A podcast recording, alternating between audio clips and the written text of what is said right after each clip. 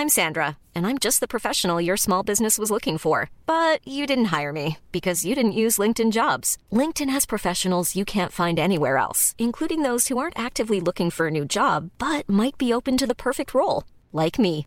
In a given month, over 70% of LinkedIn users don't visit other leading job sites. So if you're not looking on LinkedIn, you'll miss out on great candidates like Sandra. Start hiring professionals like a professional. Post your free job on linkedin.com/people today. Burrow is a furniture company known for timeless design and thoughtful construction and free shipping, and that extends to their outdoor collection.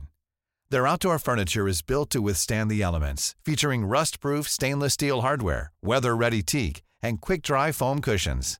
For Memorial Day, get 15% off your Burrow purchase at burrow.com slash ACAST and up to 25% off outdoor. That's up to 25% off outdoor furniture at burrow.com slash ACAST. Wow. Nice. Yeah. What you're hearing are the sounds of people everywhere putting on Bombas socks, underwear, and t-shirts made from absurdly soft materials that feel like plush clouds.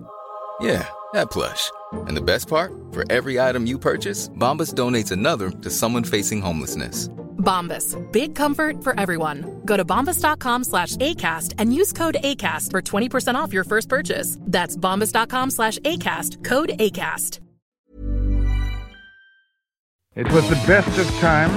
It was the worst of times. She was the people's princess. To fight on the beaches. Oh wait, man. These are the things that made England. To England. fight on the landing ground. These are the things that made I England. have the body but of a weak and feeble woman, These are the things that made England. and a king of England too. These are the things that made England. Cry God for Harry! And these are the things that made England. England.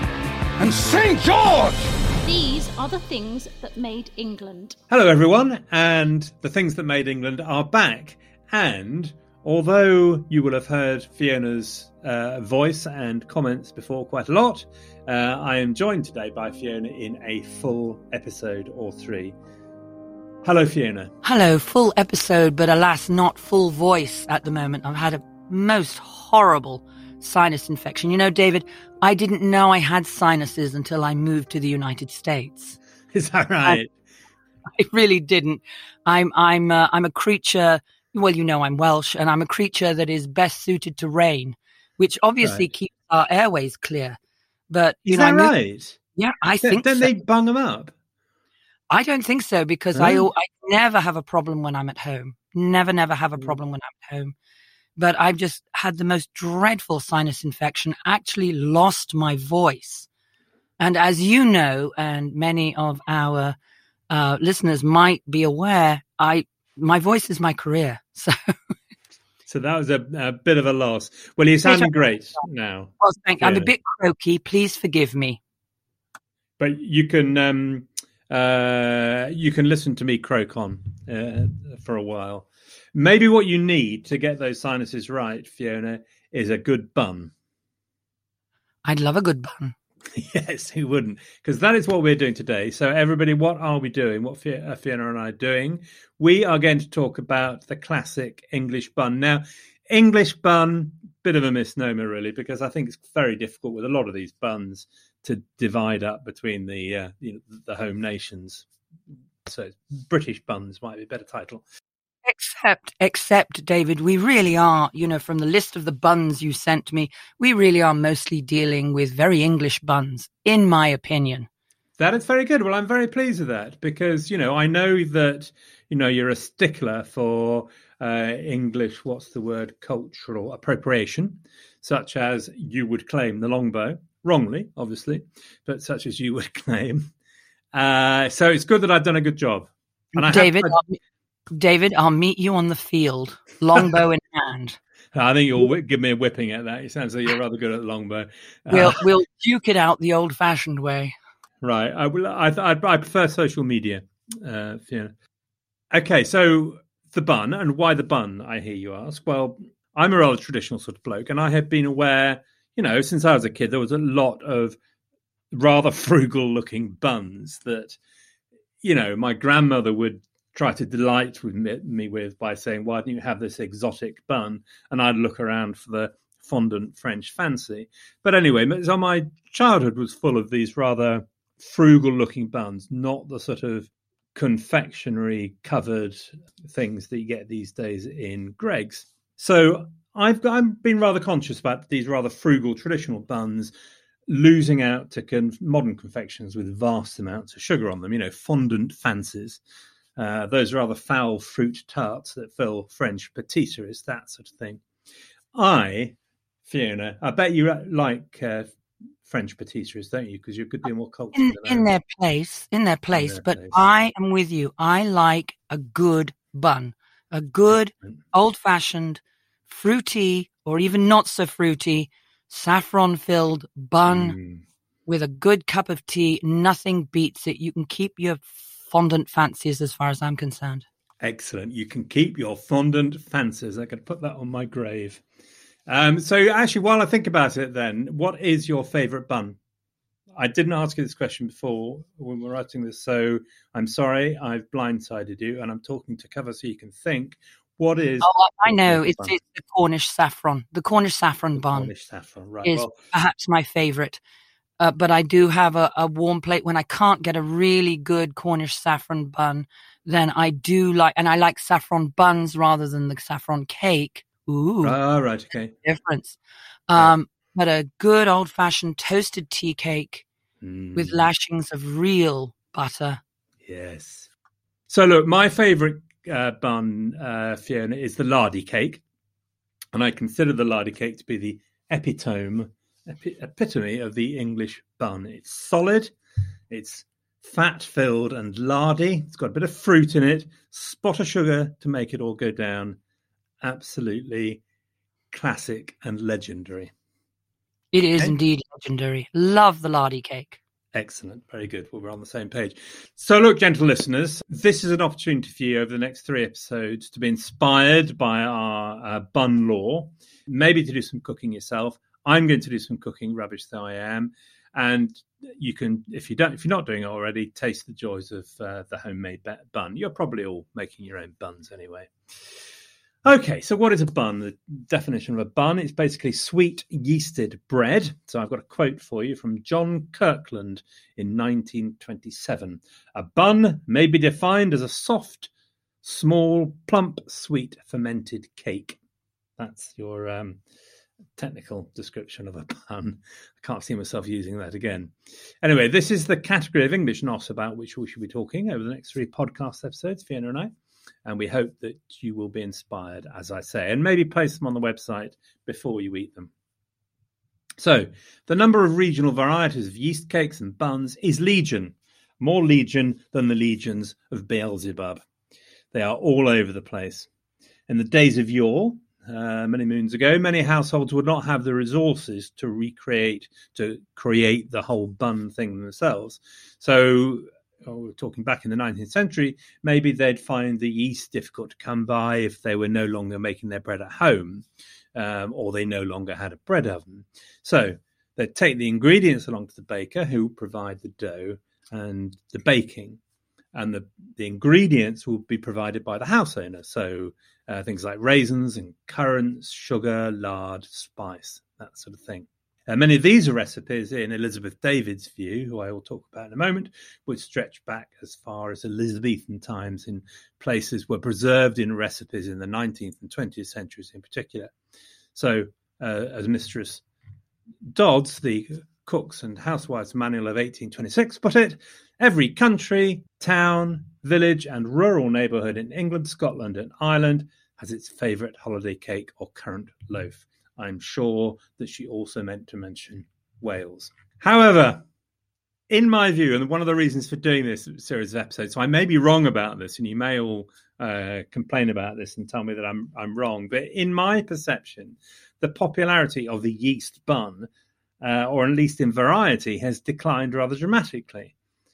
Maybe this is connected with the amount of baking that's done at home now, which used to be uh, far more, of course also, ironically, the available of, of some alternatives in the supermarket has kind of pushed things out. So I'm busking here, but the fact that a, a, Cornish saffron bun isn't well known anymore might have something to do outside of you, Fiona, might have something to do with the predominance of a default series of competitors in supermarkets. So a cinnamon roll, bath bun, tea cakes, crumpets, hot cross buns. They're all over the place.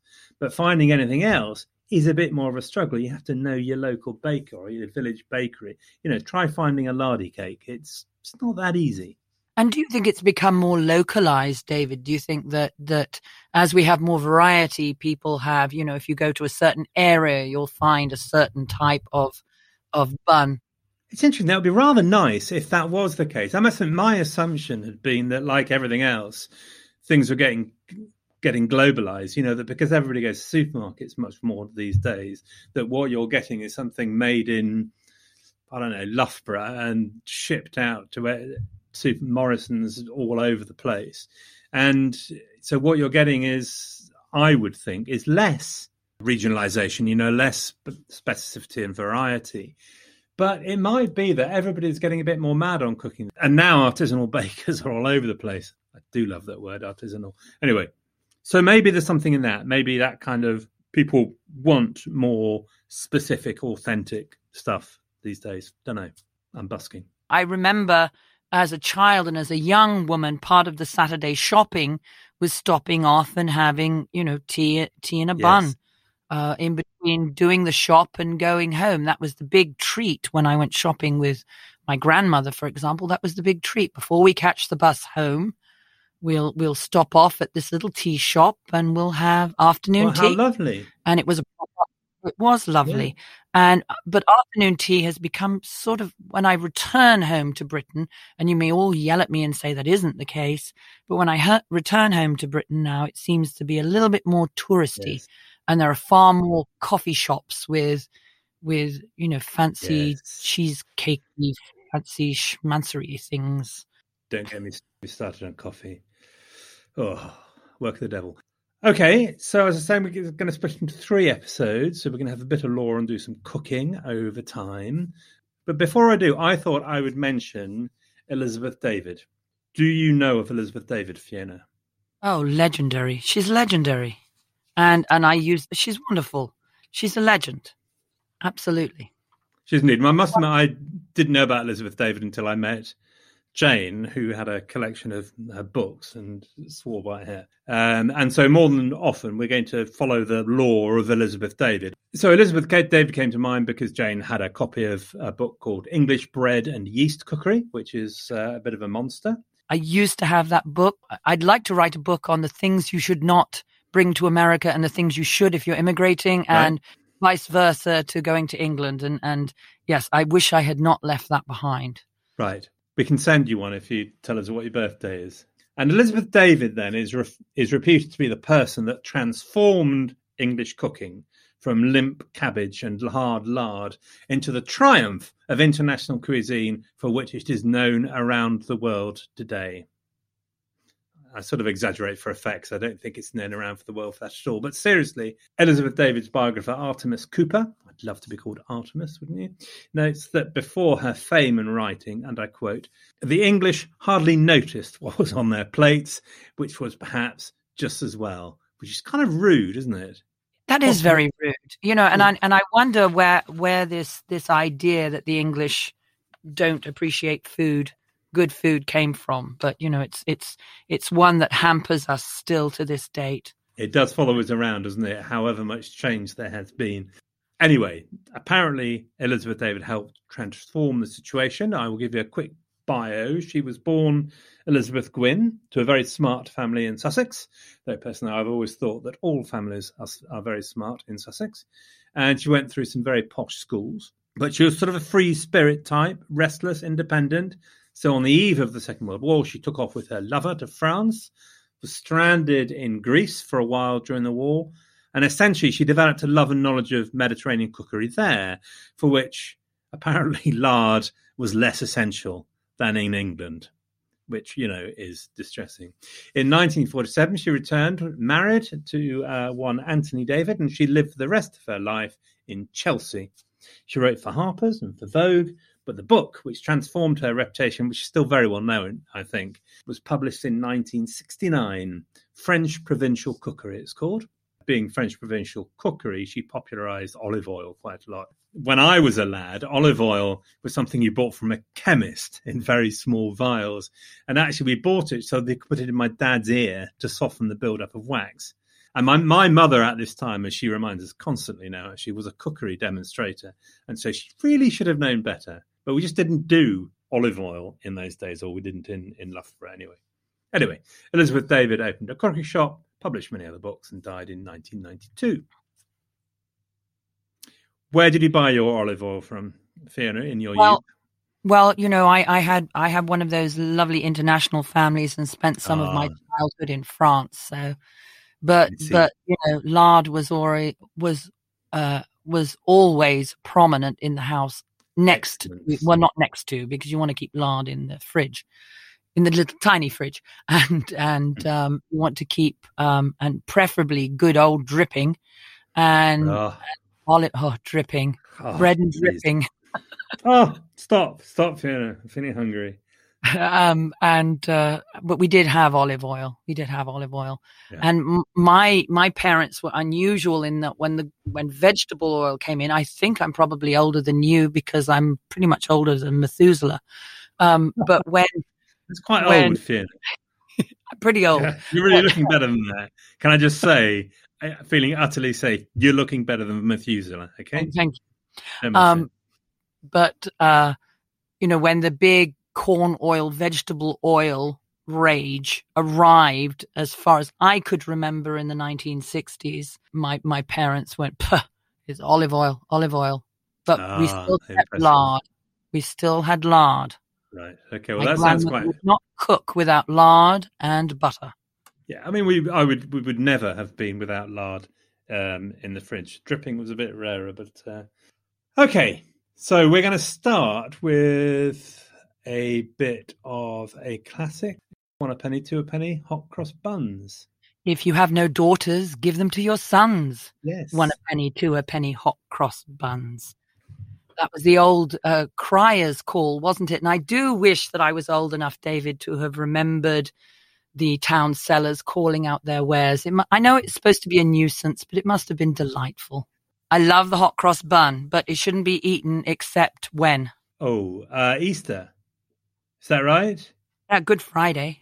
Good Friday, of course. Good Friday. You can get We're a bit- away with a hot cross bun on Easter Saturday, but for heaven's sakes, not beyond there.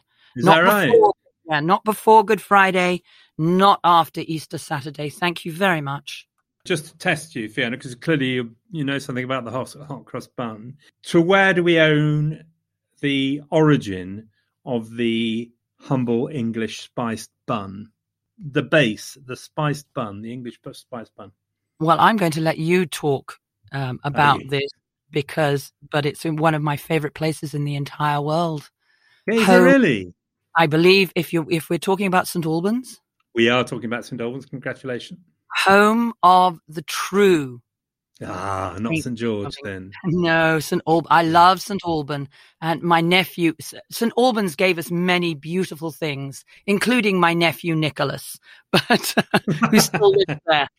And the cathedral is wonderful. And I have to say, St. Alban is one of my favorite saints who actually, I was born on his feast day. So I might be a little partial, but there you go.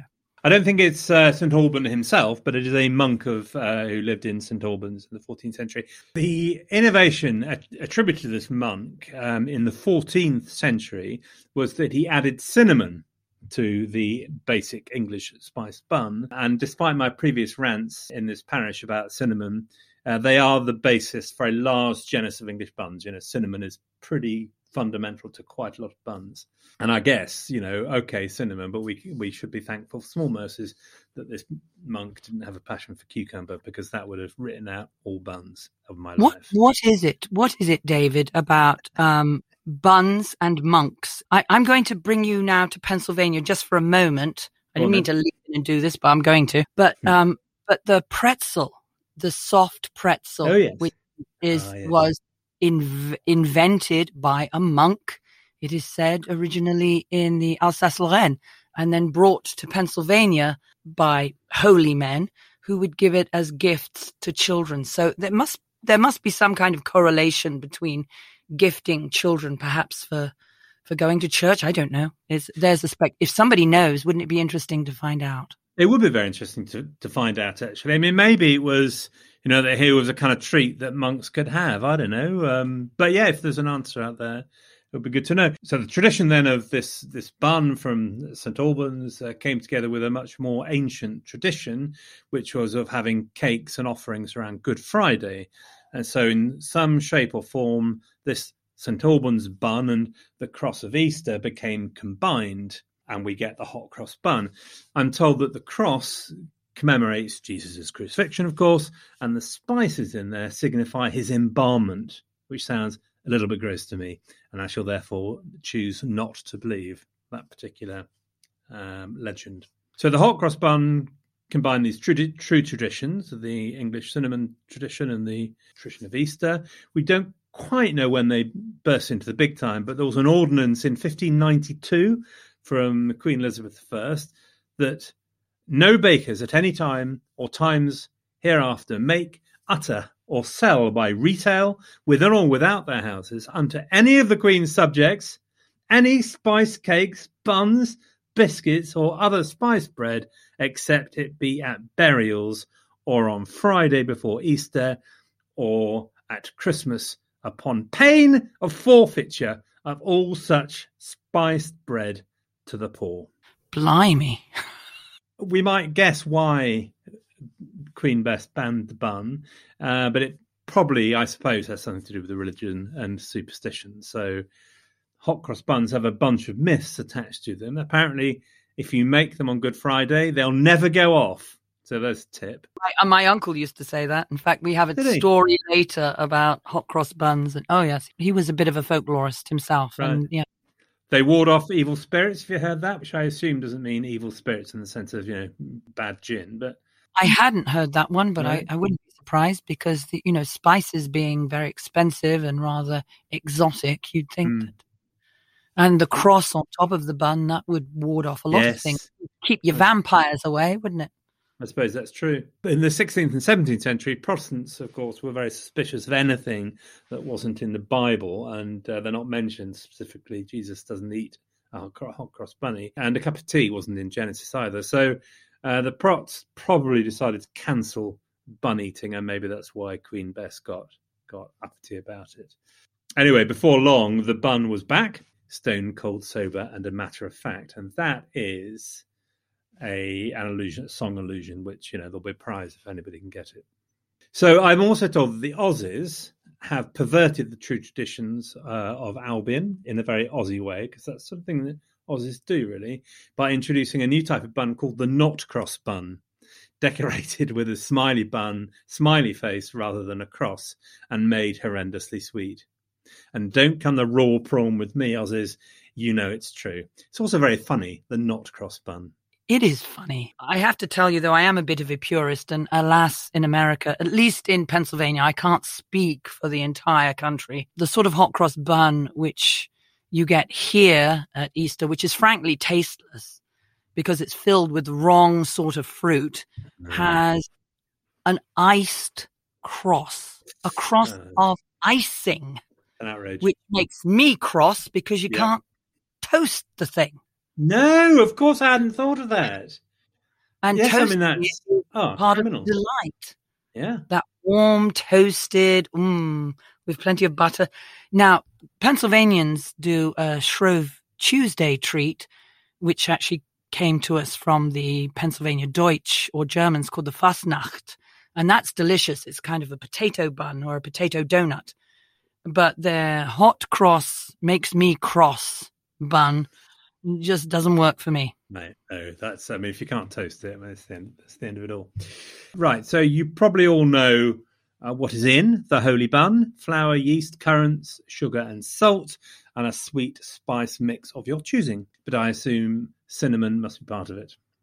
Uh, the hot cross bun dough needs to be a little firmer than a normal spiced bun so that you can mark it with the cross. Some folks do this with pastry, but our Elizabeth David treats that idea with a bit of a pshaw, you know, and just just create it with your knife. She's a bit of a purist. I no no no. Sorry, Elizabeth. She was a mm-hmm. legend, but I have to disagree with her. I love the sight of that plain dough cross. That's what I, I was what I was brought up with.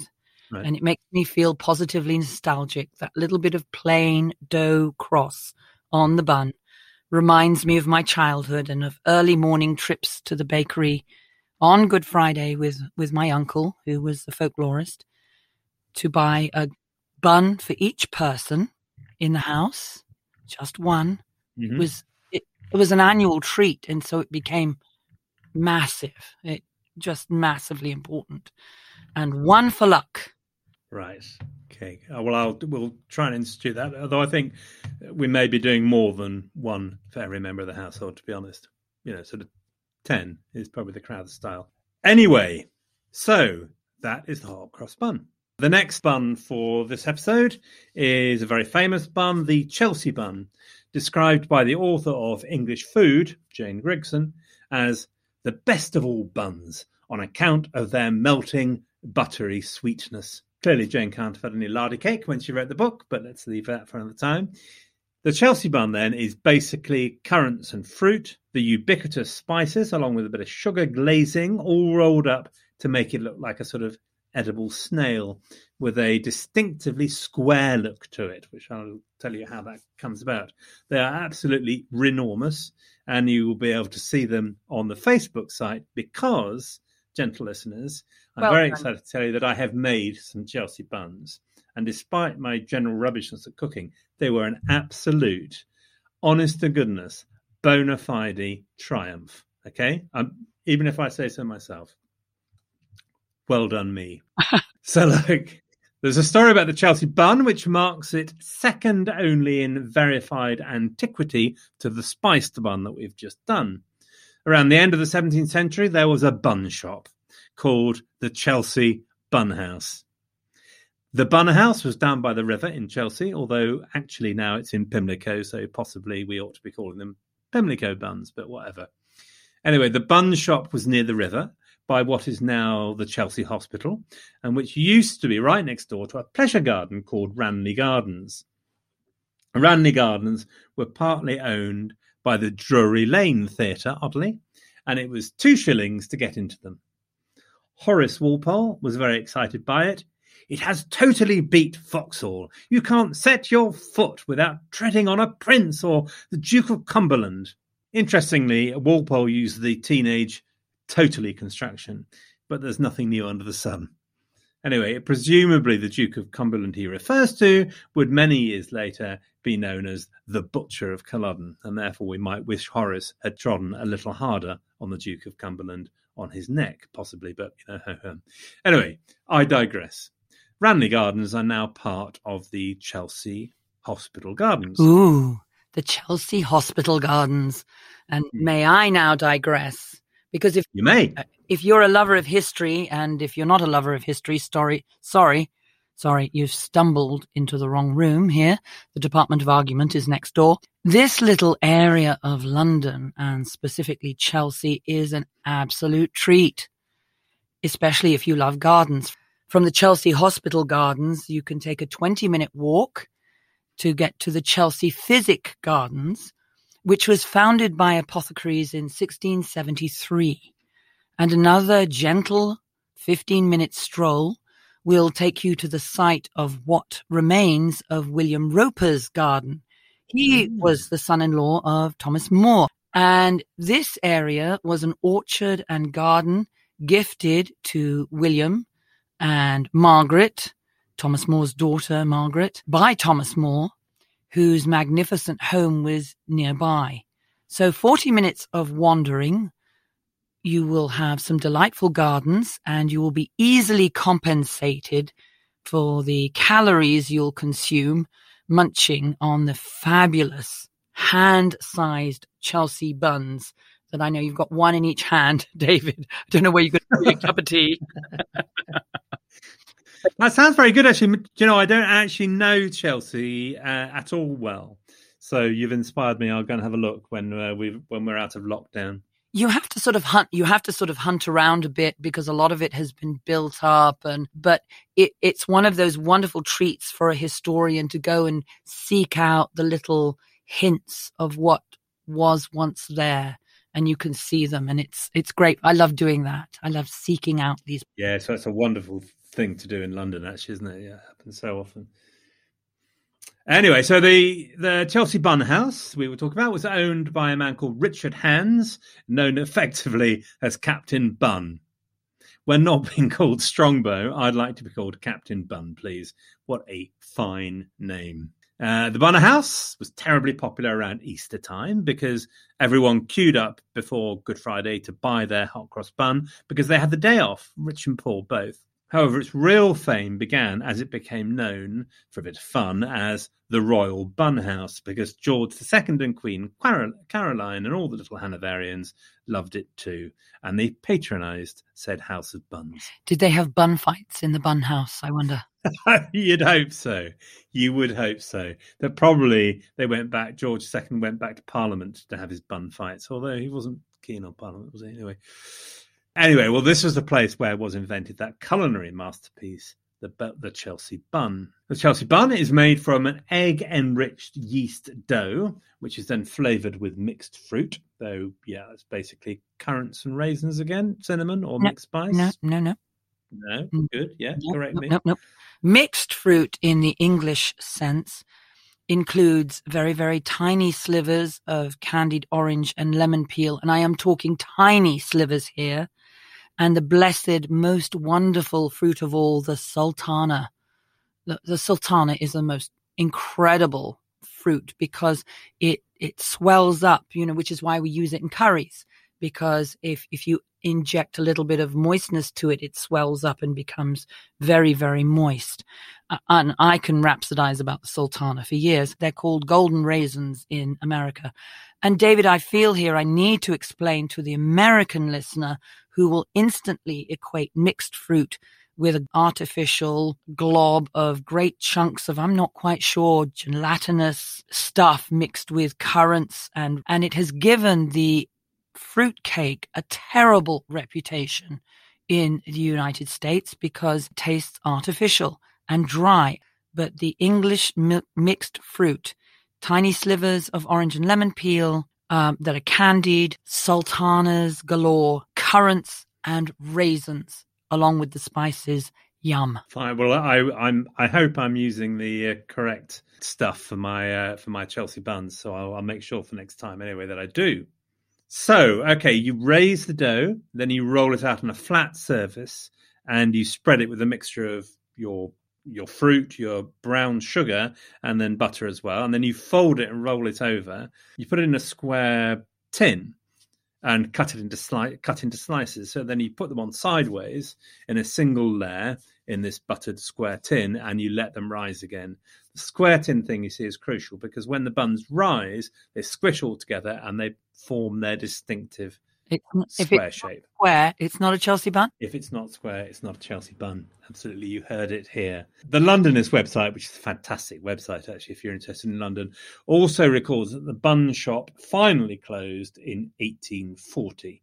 Ranelagh Gardens had closed in 1804, and therefore the passing trade that the bun shop took advantage of uh, had fallen. Fame of the Chelsea bun, though, remained, as described by a poet. Here we go, a bit of poetry about a bun fragrant as honey and sweeter in taste, as flaky and white as if baked by the light, as the flesh of an infant soft, doughy, and slight.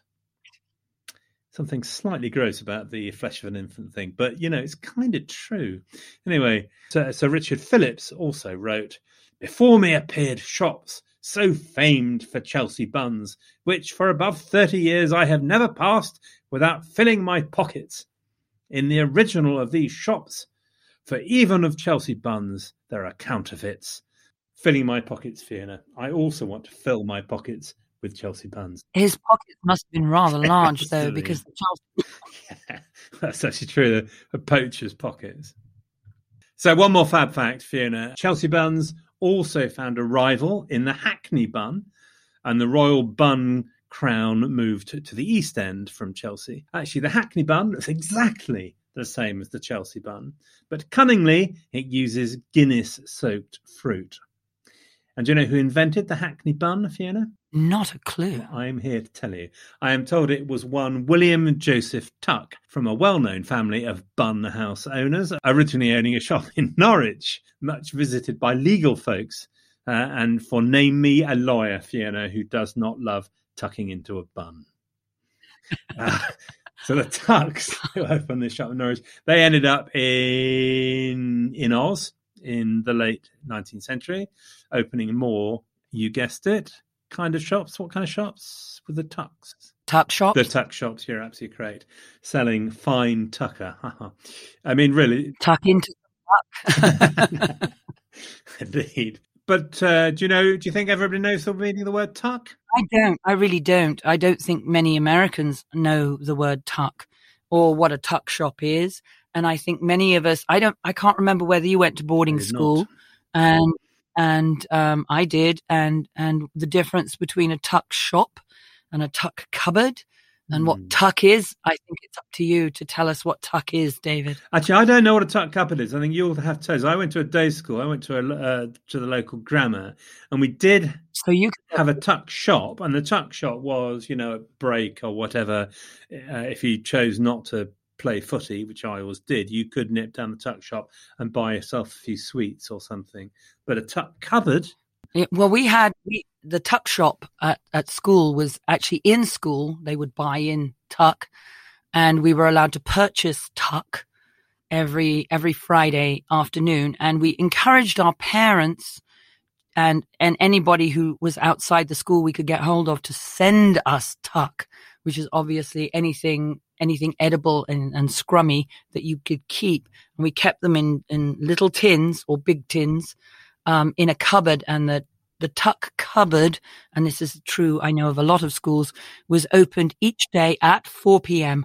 for us to grab a little bit of tuck to have with our tea, a little treat, so that we wouldn't have to face the dried bread that was going to be inevitably offered. Yes. Okay. So the origin of the tuck shop. Well, look, let's do what, uh, just one and a half more buns before we end today, Fiona. I, knew, I know we said that we would try and find some way to bore our uh, listeners a little bit less, but you know, what the hell? We're here to bore people. So, would you mind if we do one and a half more buns? I, I don't mind. I have the I have the energy. Okay. Here we go then. One and a half more buns. Who is this quote from? Your going I consider as indispensably necessary, and I shall not like being left behind. There is no place here or hereabouts that I shall want to be staying at.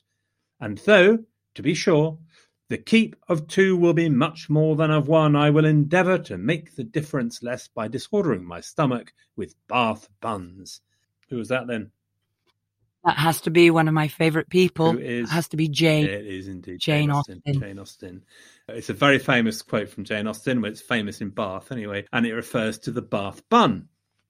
The Bath bun is a yeasty bun again, enriched with eggs once more, so it's close to a sort of brioche type texture, glazed on the top.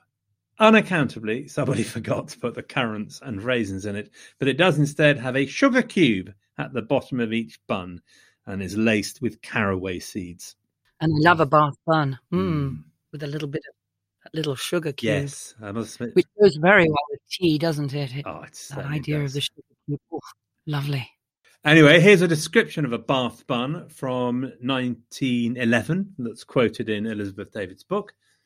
It is a sweet bun of somewhat stodgy type and is popularly supposed to constitute, with a little milk, the average form of luncheon taken by a mild curate.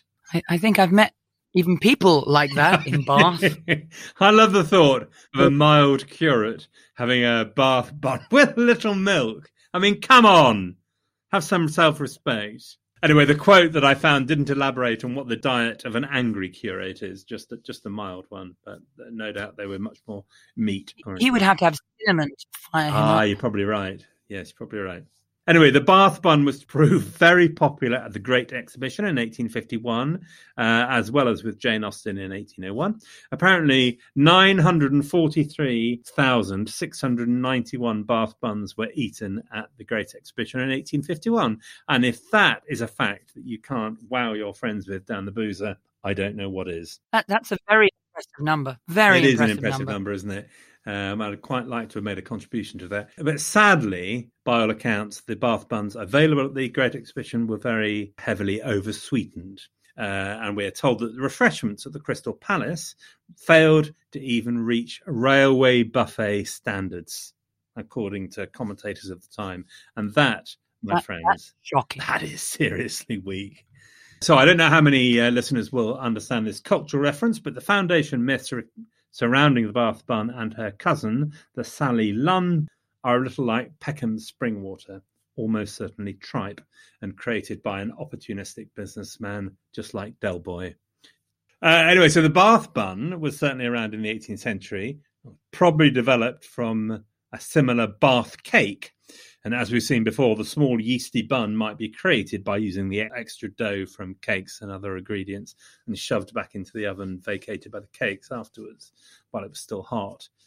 Um, however, eager for good marketing copy, it is reputed that the Bath bun was created by a chap called William Oliver, who was an 18th century physician responsible for establishing the Bath Hospital. William Oliver is supposed to have invented them for his patients, uh, but his patients started to get a little porky. So Oliver apparently invented a dry biscuit instead, possibly the most uninteresting piece of food known to Western civilization, called the Bath Oliver, which I think is now essentially a vehicle for cheese. a, a vehicle for cheese. I, it can't. It doesn't even rise to that. You could have the best piece of solid cheddar from cheddar on a Bath Oliver, and it would still taste like you put your cheddar on a piece of hmm. cardboard. Have you actually ever met anyone who likes the Bath Oliver? No, never. I can't imagine why I know it's. anybody ever buys. I know it's a very worthy piece of food, isn't it? It's very worthy. Worthy but dull. It's the Oliver Cromwell biscuit. it's been introduced to us as a punishment for our sins. Right. Yes, I suppose it's that. Now, the Sally Lunn is a much larger bun, a cake almost. Really, it's almost, it's it's most odd. You've got some cream in the dough, along with eggs, milk, and sugar, along with grated lemon peel and mixed sweet spice, and then it's all glazed uh, with sugar. Like the Bath bun, probably best eaten with jam and that sort of thing. But given its size, you No, might no. want to go easy in that. But you don't agree with that, do you? No, no, just just as it comes. Right. No, I don't need anything my Sally Lunns, thank you. Don't be rude. No comment on the cheese, please, if you please. That wasn't me. That was somebody just came in and, and went. I know that was somebody over Yeah, there. yeah, yeah, they've gone there. They've gone. No comments from the cheese. Seats. No, my my Sally Lunns, as they are. Thank you very No. much. Are perfectly You don't fine. like you don't like jam on his Sally Lunns. Fine, fair enough. That's fair enough. Yes. Uh, so there is, you will be not be surprised to learn uh, a story about the Sally Lunn. It is said that a West Country Molly Malone type figure came to Bath selling her cakes, and her name was Sally Lunn, and that Sally had a pastry shop in Lilliput Alley in Bath. The recipe was lost on her death, spookily, but spookily rediscovered during some renovation works on her house in the 1930s. Oh, that was lucky. On a scrap of paper. I give you Peckham Spring. There is a food shop and a museum in Bath called the Sally Lunn, claiming to be the oldest house in Bath. Their story is that Sally Lunn was, in fact, a Huguenot in the 1680s called Solange Lyon, which, of course, the English couldn't pronounce properly, so uh, Sally Lunn. Another favourite legend poo poos all of this romantic stuff and says the name comes from a French cake called the Soleil et Lune cake, once again corrupted because the English can't pronounce French. So, as far as Lunn is concerned, you pays your money and takes your choice of legend. But you know, as a as someone who studied folklore for years and years and years and listened to a lot of stories, and particularly a lot of stories in the West Country, particularly in Somerset, I have to say that I wouldn't. I'm not in the least bit surprised that the rec- the recipes like this don't disappear. What happens is they're in your family cookbook and they're stuffed between pages, and people just know it. I have a ton of my great grandmother's recipes that aren't even written down that my children say, well, you know, how do we make this? How do we make this? I, so I absolutely. I mean, yeah, that is that is true. I suppose people used to have, didn't they, uh, a sort of family almanac, which would be handed down from generation to generation and would be updated by each generation with things like uh, recipes and uh, memories and all the rest of it. And most of us have things in the family that were just, we were told, you know, why are you doing this? Because my grandmother taught me to do it this Mm. way, and because her grandmother taught her to do it that way. Yeah, that's a that's one the thing of human life. I do actually have we have a similar recipe in our family, in the Crowther family, called uh, Chuff's cheesecake. Uh, Chuff is a nickname of mine, not to be revealed to anybody from Liverpool. And yes, so I thought one day maybe I should make Chuff's cheesecake in the interest of proving to everybody that uh, cheesecake is not a cake. I think that would be an excellent idea. be- anyway, that'd be something for future time. We have, for the moment, we have come to the end of our first episode on buns. Everybody, if you want to make a bun, please do. We'd love to see your buns. As I say, I have made a Chelsea bun, and I will be posting my posting my buns online. Come and join in. I probably won't be making any buns. okay. Okay. Although when- we get to crumpets later, I Ah. might I might um, break Right. out my crumpet recipe and and give it a go. That would be very good. Okay, dokes. Well, look, thank you for your um, uh, thank you for your company, Fiona, and thanks everybody for your attention and for listening. I hope we didn't torture you too much. And if you're if you can bear it, we'll have another episode in a few weeks' time uh, on some more English buns. And of course, before we go, uh, we've got the roundup from uh, the last episode. So take it away, Luke. We have had quite an active time on the Facebook group since we released the Empire episode barely two weeks ago. We are all working hard to get more episodes out, and this Buns one was just the first of three. Unlike the British Empire in many ways, we are a democratic organisation here at the Things That Made England, and here are the results of the vote on whether the Empire should be considered a thing that made England, and according to the good burghers of this parish, it indeed should. We had 71 votes for it to go into the cabinet, 13 who thought the Empire is so British it can't be considered English, and two votes for the dunno option. Interestingly, neither David nor Fiona voted, as the options available were a little murky. I think we might need to sign up to the swelling demand for electoral reform. I do hope not too many others of you felt disenfranchised in this way. But just because our members think that the Empire is a thing that made England, it certainly does not mean that everyone is a big imperialist. Tim and Rob had an interesting exchange about where England stands in what is clearly a British Empire.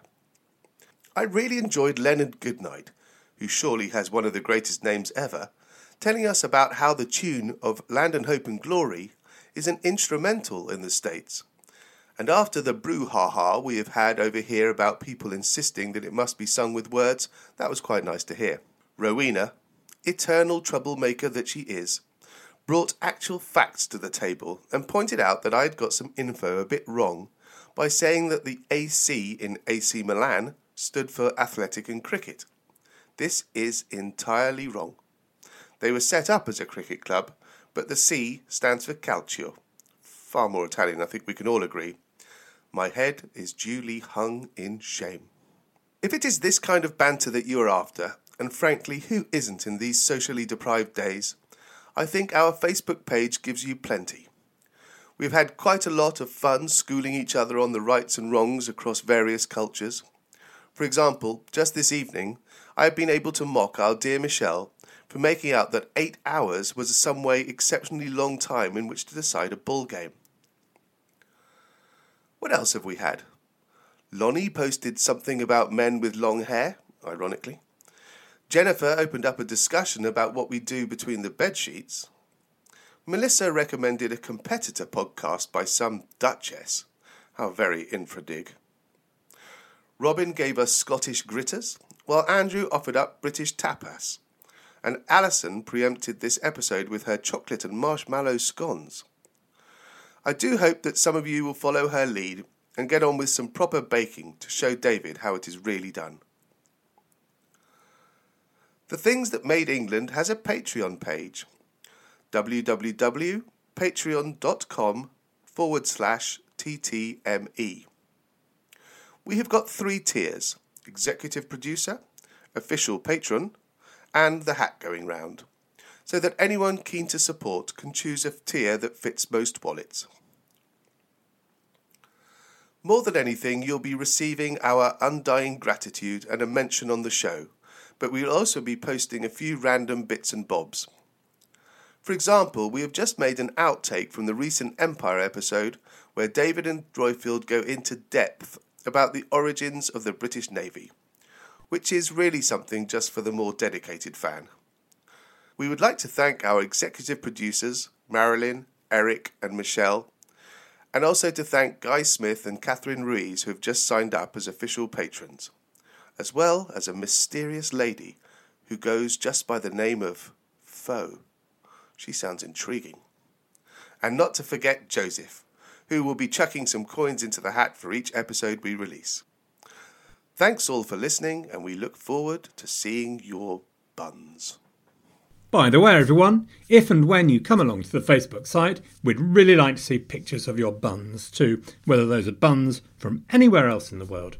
Tell us about your favourite bun and don't be smutty. Okay, everybody, thanks for listening and uh, goodbye. See you next time.